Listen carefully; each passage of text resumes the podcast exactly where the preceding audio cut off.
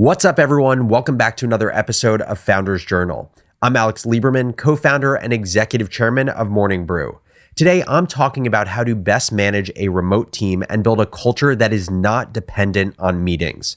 My guest today is Sam Corcos, the co founder and CEO of Levels, a health tech company focused on metabolic health using continuous glucose monitors.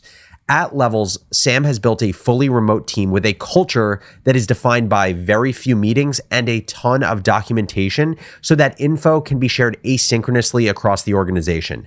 If you are someone that is trying to build a great remote or hybrid work culture, or you're just trying to get rid of unnecessary meetings on your calendar, which is basically all of us, this episode is for you. Let's hop into it.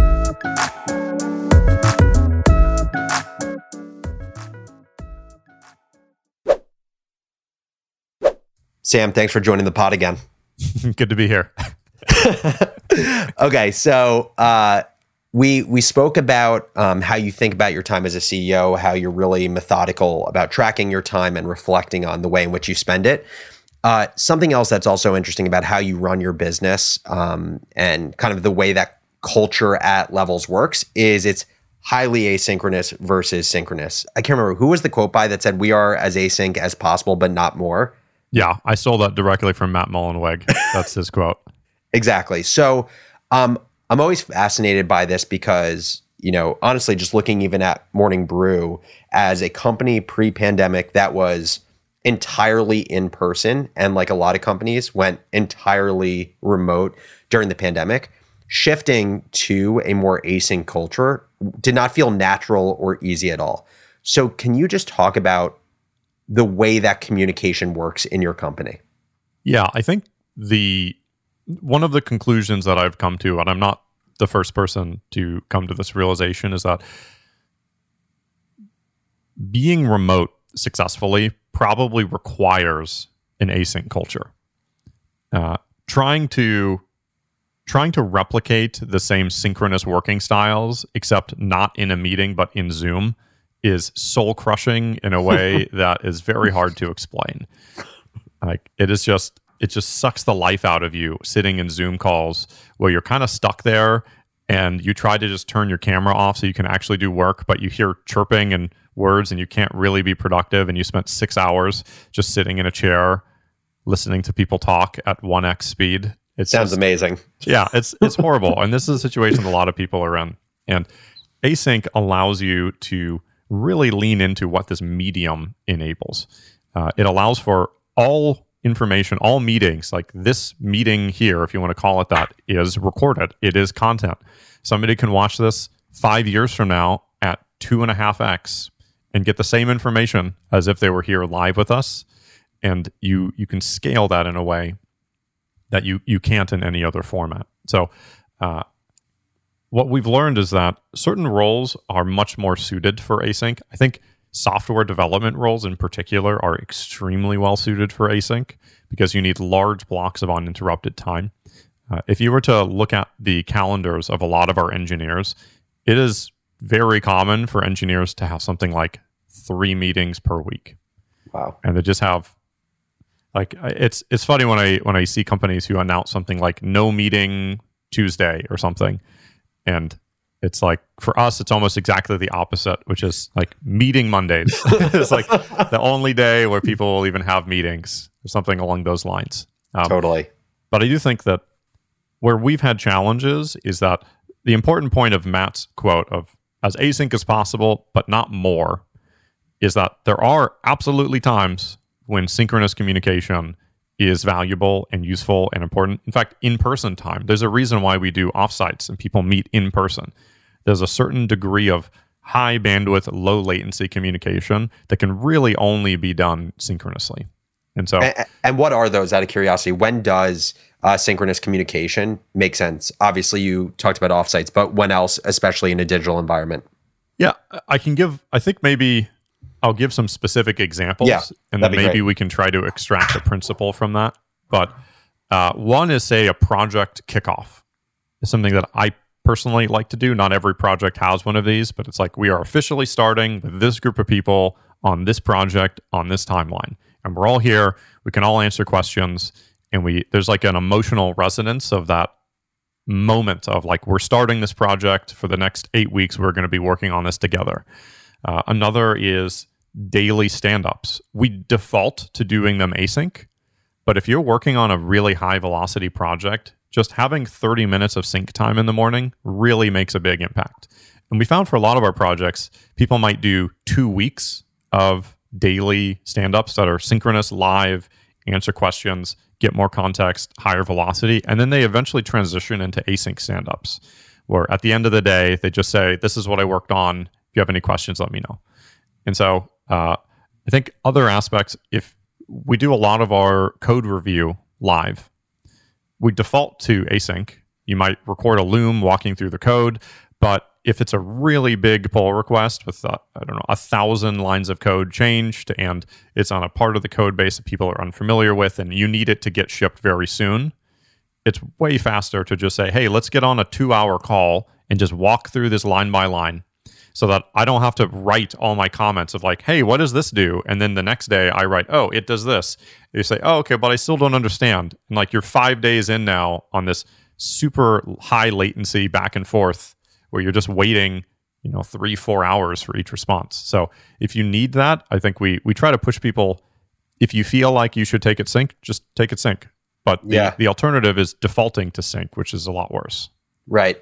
I'm just thinking out loud as you talk through these examples, whether it's code reviews or project kickoffs, um, or um, you know daily stand-ups. I'm trying to think about what what are the reasons that sync would actually be more helpful here. And I'm going to throw out two ideas, and I'm interested to see if you agree or how you'd think about it differently. One thing that stands out to me is kind of urgency uh, where there where there's high urgency. Sometimes just to get people to operate asynchronously with high urgency can be difficult, or the the probability of that happening could be lower because people are working on their own calendars and calendars haven't been synced. The the second thing that comes to mind is ah, high cultural importance, and I don't know how else to say it other than like increased motivation or energy around a um, around a project or a goal where there's a level of emphasis and importance feels like it can almost like because you have an async culture when you have a synchronous meeting it naturally signals importance. What what are your thoughts on that? I think that makes sense. I would add a third category to it as well which is uh, there's a degree to which alignment really matters for these things. Uh, in the early days of a project uh, there's a rule in aviation. It's like the one in sixty rule. I forget what it's called. Where if you're if you're one degree off for a certain, you end up in a, a completely different country. Yep. it's it's surprising how a very very tiny difference in direction can compound as you com- as you continue to diverge. And so for early projects, when it's really important that people are aligned and you correct and you get to that point where it's like, okay, I'm now confident that if you spent the next five days in a cave and came out with a deliverable, it would be the deliverable that we need. As opposed to you come back and it's like, what on earth is this? How how did you misunderstand so horribly what it is that I thought I was saying that we ended up in this place where we have to undo all of this and we have to start over. So I think in the early days when alignment is a really critical piece, feedback, constant communication, I think that's if if if you ever expect there to be more than one or two back and forth with a person, this is this is where tools like Slack are really really bad. I could nerd Yeah. out on on internal comms all day, but Slack is a it's a synchronous tool that masquerades as an async tool. And so you end up getting into these multi-hour conversations with your thumbs where you're like waiting for 5 minutes for them to get back to you and you're just staring at your phone with the three dots going and you're just waiting and waiting. It's like the, it's the worst of both worlds. yeah i'd love to i would love to be a fly on the wall as you and uh, like Jason Fried just nerd out on that exact concept for sure. three hours straight um, and i want to talk about kind of your three processes for async but just on meetings for a second. So we've talked about kind of like what are the situations in which having synchronous meetings makes sense? To you what is a good meeting?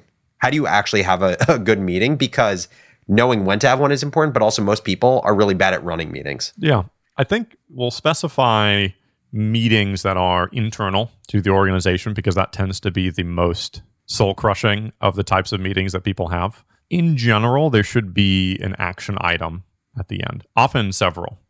So I would say that is more of a, an artifact of a good meeting. Is we had some we had a we had an hour and a half meeting today with our eng team discussing a number of things around how we do documentation a number of processes and we ended with three or four action items so we're going to fix this thing we're going to change this to that we all agree that we're going to start doing this thing that way um, that's i think a good form of, uh, of, of recognition of when a meeting was successful is if you have a series of action items i think every meeting should have an agenda and you I, I'm pretty militant about this. If I have one-on-ones scheduled for all of my direct reports, but I've made it very clear and everyone's on the same page that a one-on-one calendar hold is not an entitlement. It is it is a hold so that I don't double book myself. And if there's nothing on the agenda in the Notion doc that we share, then the meeting gets canceled. No question. Like the night before, I go through all of them and they all get canceled. It actually that process is handled by my EAs. They actually go through themselves and they cancel it for me. But it's the same same idea. They go through, totally. they cancel all these things, and if there is no agenda, there's there is something to be said for the like just being friends with somebody, get to know you types of conversations. And I think if you're intentional about it and that's your goal, that's great. There's a a hilarious Seinfeld episode where George Costanza is talking to Jerry about how he dreads these Saturday calls that he has with his parents, and he has to do it every week. And the whole episode is about how much he dreads these calls. And then you cut away to the phone ringing at his parents' house, and they're like, "Oh no, another one of these calls." it's amazing. Yeah, like nobody, nobody wanted these calls, but there's just like a sense of obligation on both sides, and nobody is able to have that conversation. So I think just being really direct about the intent is really important. Definitely. Yeah, I think it's similar to like how you said that Slack masquerades as async, but it's really sync. It's like I feel like oftentimes um, meetings that uh, where like it's get to know you and like uh, chit chat and water cooler talk is like masquerading as as one of those talks when it really should have been a more structured uh, no. talk that actually had an outcome and an agenda. And one last question on meetings is, uh, do you have a cutoff on number of people to have in a meeting? Do you think like once you get to a certain number, just uh, ever the marginal benefit uh, continues to go down? Yeah, we I would say there's not a, like a strict rule. We try to limit it to three is really the number, but there are absolutely meetings where it's useful to have more. Like the we have a weekly, the whole engineering team meets once a week to go over anything relevant to the whole org. And right now, our engineering team's only 10 people, so it's not a huge meeting, but these things can become really onerous. I, I have a friend who runs a larger company than I do. And the problem is once somebody gets invited to like the exec meeting, you, you, it's really hard to then uninvite them. They feel like they've been demoted by not being invited. And it's just weird to me because like if somebody told me I don't have to go to a meeting, I'm thrilled. I yeah, especially because I know I can always watch the recording later. But there is a pull to like being in the meeting where these things are happening. I think it becomes less important as people get used to our culture because all of our meetings, including our one-on-ones, are recorded and shared by default to the whole company. So our board meetings, generally speaking, are shared with the whole company. And so people can see what we're talking about. It's not a secret. So people don't feel like they need to be there necessarily because they can still see what what's being discussed. So uh, I, I, would also add that we we do have water cooler chit chat conversations. We do. Uh, I think we call them donut chats, which is yep. modeled after this one of these Slack companies. And uh, yeah, we use that for a while. Yeah, and it's great. We just have like random random pairings of people, and it's the agenda is like, hey, get to know you, talk about random stuff, and they're super fun. But we, we don't whenever you blend those two it's like on our, our friday forums we announce at the beginning we are here to celebrate wins. We're not here to criticize. We're not here to do any of this other stuff. That's our other meeting. That's monday metrics where that's where we talk about numbers where we like go into what's going wrong how we fix things. I think just having a very clear intent on meetings is really important yeah totally It just sounds like you're very intentional about setting expectations of what the meeting is and what it isn't Take your business further with the smart and flexible American Express Business Gold Card. It offers flexible spending capacity that adapts to your business. You can also earn up to $395 in annual statement credits on eligible purchases at select business merchants. That's the powerful backing of American Express. Terms apply. Learn more at americanexpress.com slash business gold card. we've talked about uh, synchronous. I want to talk about asynchronous now. So you've talked about you have like three processes that suit async, and one of the big ones is memos. Like you have a huge memo culture. So I'd love to start with what are the different forms of async communication that people use at levels, and then talk about where memos come into play. Yeah, I think part of the answer is that the the medium matters based on the kind of message that you're trying to communicate, and so strategy almost always needs to be in writing. In fact, I can't think of a single example where strategy was not defined in writing. Um, daily updates, some things are, are, really only able to be communicated visually. Like, I don't know if you ever tried to communicate what an app spec would look like via wireframes without using visuals. It's like trying to trying to explain in words how you would navigate between different pages makes no yeah, sense. it just doesn't all. work. Yeah. No. So you have to you have to use the appropriate medium. So if you're doing a code walkthrough, people need to be able to see the code and they need to be able to see what you're looking at and hovering over and, and selecting. So uh, Loom is a tool that we use pretty religiously. Um, I would say that uh, we we use Notion for all of our documentation, and we uh, one of the things that people it tends to take some getting used to is recognizing that the amount of effort that you put into a memo and a strategy memo or whatever it ends up being should be roughly proportionate to the importance of the decision. And so we're we're not militant about these things. I think where people sometimes get tripped up is they when you get the the full long uh, template of a memo, they feel like, oh man, I have to fill out every one of these sections. And you know, this is not a, a TPS report. These are there to help you make better decisions. They're not there to force you to do unnecessary work. So I think where especially people from larger companies tend to get tripped up on this stuff is at larger companies, you have to follow the process for process sake.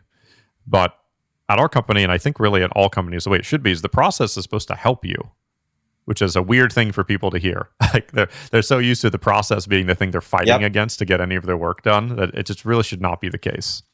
Totally. And you you reference this kind of template that you provide employees uh, for writing memos, and of course, like there's there, I would assume there's a level of flexibility to it. Like you said, you're you're not militant about it, but roughly speaking, what is that template? What are the general guidelines for writing a good memo? So I can give maybe a very tangible example because yeah. this is a memo that's commonly written. Is we we write memos for all of our product specs. It's a very I think the acronym that people use is PRD I'm very bad at remembering what acronyms are, but we, we also have a no acronym rule because I can't remember them for the life of me. we'll just call it the product spec. Yeah, product spec. Um, the the product spec will have when you create the template in Notion, it'll say, you know, hypothesis generation, success criteria. It'll have 20 different sections for you to think through. But if it's not relevant for your project, you just delete that section. And so uh, figuring out what are what are good uh, uh, prompts to get people to think, oh, you know what, like who are the stakeholders of this project? It's like, oh, right, of course, I should loop in this person and that person and this person, and then we we actually added another process which has been really helpful. Is my my experience working in software for as long as I have is that oftentimes product managers are really underutilized in terms of the high leverage skills that they have. A lot of product managers end up spending their time shuffling tickets and scheduling things, and they're doing admin work. And that might be half of the time that they spend. And so we've been working with our EAs in the Philippines to do a lot of that admin work. And so they we've uh, we taught them how to do the daily check-ins, how to do. They even write the first draft of most of our retros now because they can see all the daily updates, and so they're able to do a lot of the ticket shuffling admin work. Um, and so, uh, figuring out how to get as much leverage out of people as possible, and so the tying this back to the template for memos is that you want to you want to remind people. I, I would describe it as a it's an exercise in discoverability. If you've never written a memo before, you might not know that this process is available to you, that you have these resources, or that you know having a deployment strategy is something that we talk about. It's like, is this a hundred percent rollout? Is it a ten percent rollout? Is it a split test? It's like, oh, I didn't, I forgot that we do those. That's really useful that we have that as a, an element of discoverability. Yeah, it's super interesting. And it's also interesting to think about, and this could be a whole nother conversation, but obviously you're very uh, pro delegation and having people work on their kind of highest leverage skills. And something I always think about is just interesting to think about kind of the companies of tomorrow, if they're built on this foundation of delegation and automation. Yeah. How much more effective and efficient are those companies? Um, so it's really cool to hear that you're using that even for tasks that I think people would have considered to be the responsibilities of a high leverage or high knowledge worker like a uh, a software developer or a product manager how a lot of that stuff is getting delegated today yeah for sure and it's getting more leverage out of people i think it's we we work with athena they're an agency out of the philippines and they're when you compare the cost of uh, an ea in the philippines relative to the cost of an engineer in the us like it's night and day if they can pull 15%, 20% of the work that an engineer would have to do, that sort of toil of updating documentation and doing that sort of thing, you get so much more leverage out of them. And being able to train them, especially if you work with an age, there's a whole bunch of agencies that do a good job of helping you spread this knowledge across the entire org so that you don't have to individually train each of them on these processes. It sort of uh, it builds upon itself. And uh, yeah, you can get so much more leverage out of it. Any other final thoughts or lessons you have from a um, high quality async culture that you've learned from just building it with levels that you want to share? Yeah, I think there's there is a degree to which people do need in person time with other humans, and so accepting that and building into your culture some way for people to interact is really important. I would say that other things that we've learned is that I'm pretty confident there is no such thing as the perfect balance between too much sync and too much async. And so the question is really what systems do you have in place and what is the direction of entropy is how I would describe it. Is it towards more and more and more meetings where by the end of the year you have 30 hours a week of meetings and you're just trapped in Zoom hell? Or is it we don't have enough meetings and I feel disconnected from my team and I feel bad in that direction? it's way easier to correct for we don't have enough meetings let's try to schedule more of them than it is how do i get out of this situation where i'm trapped all day in meetings so like this is this is a pretty regular cycle i would say we go through it maybe once a quarter where people feel like we don't have enough meetings which people who are at other companies might find that absurd that we have that as a problem but every so often we say hey we need to do more synchronous time we need to have more meetings and so there's there's never going to be the perfect balance. You just have to figure out what uh, w- what side you would like to uh, default to. Totally, love it, Sam. Thanks for joining the pod. Sure thing. I hope you enjoyed this episode of Founders Journal. And if you like this celeb shot format where I curate badass entrepreneurial guests, shoot me an email to alex at morningbrew.com to suggest a future question or challenge you want answered, or a specific expert you would love to see come on the podcast. As always, thank you for listening, and I'll catch you next episode.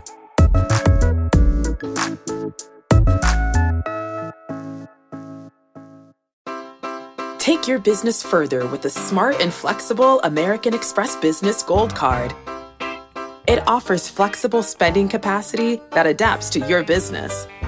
You can also earn up to $395 in annual statement credits on eligible purchases at select business merchants. That's the powerful backing of American Express. Terms apply.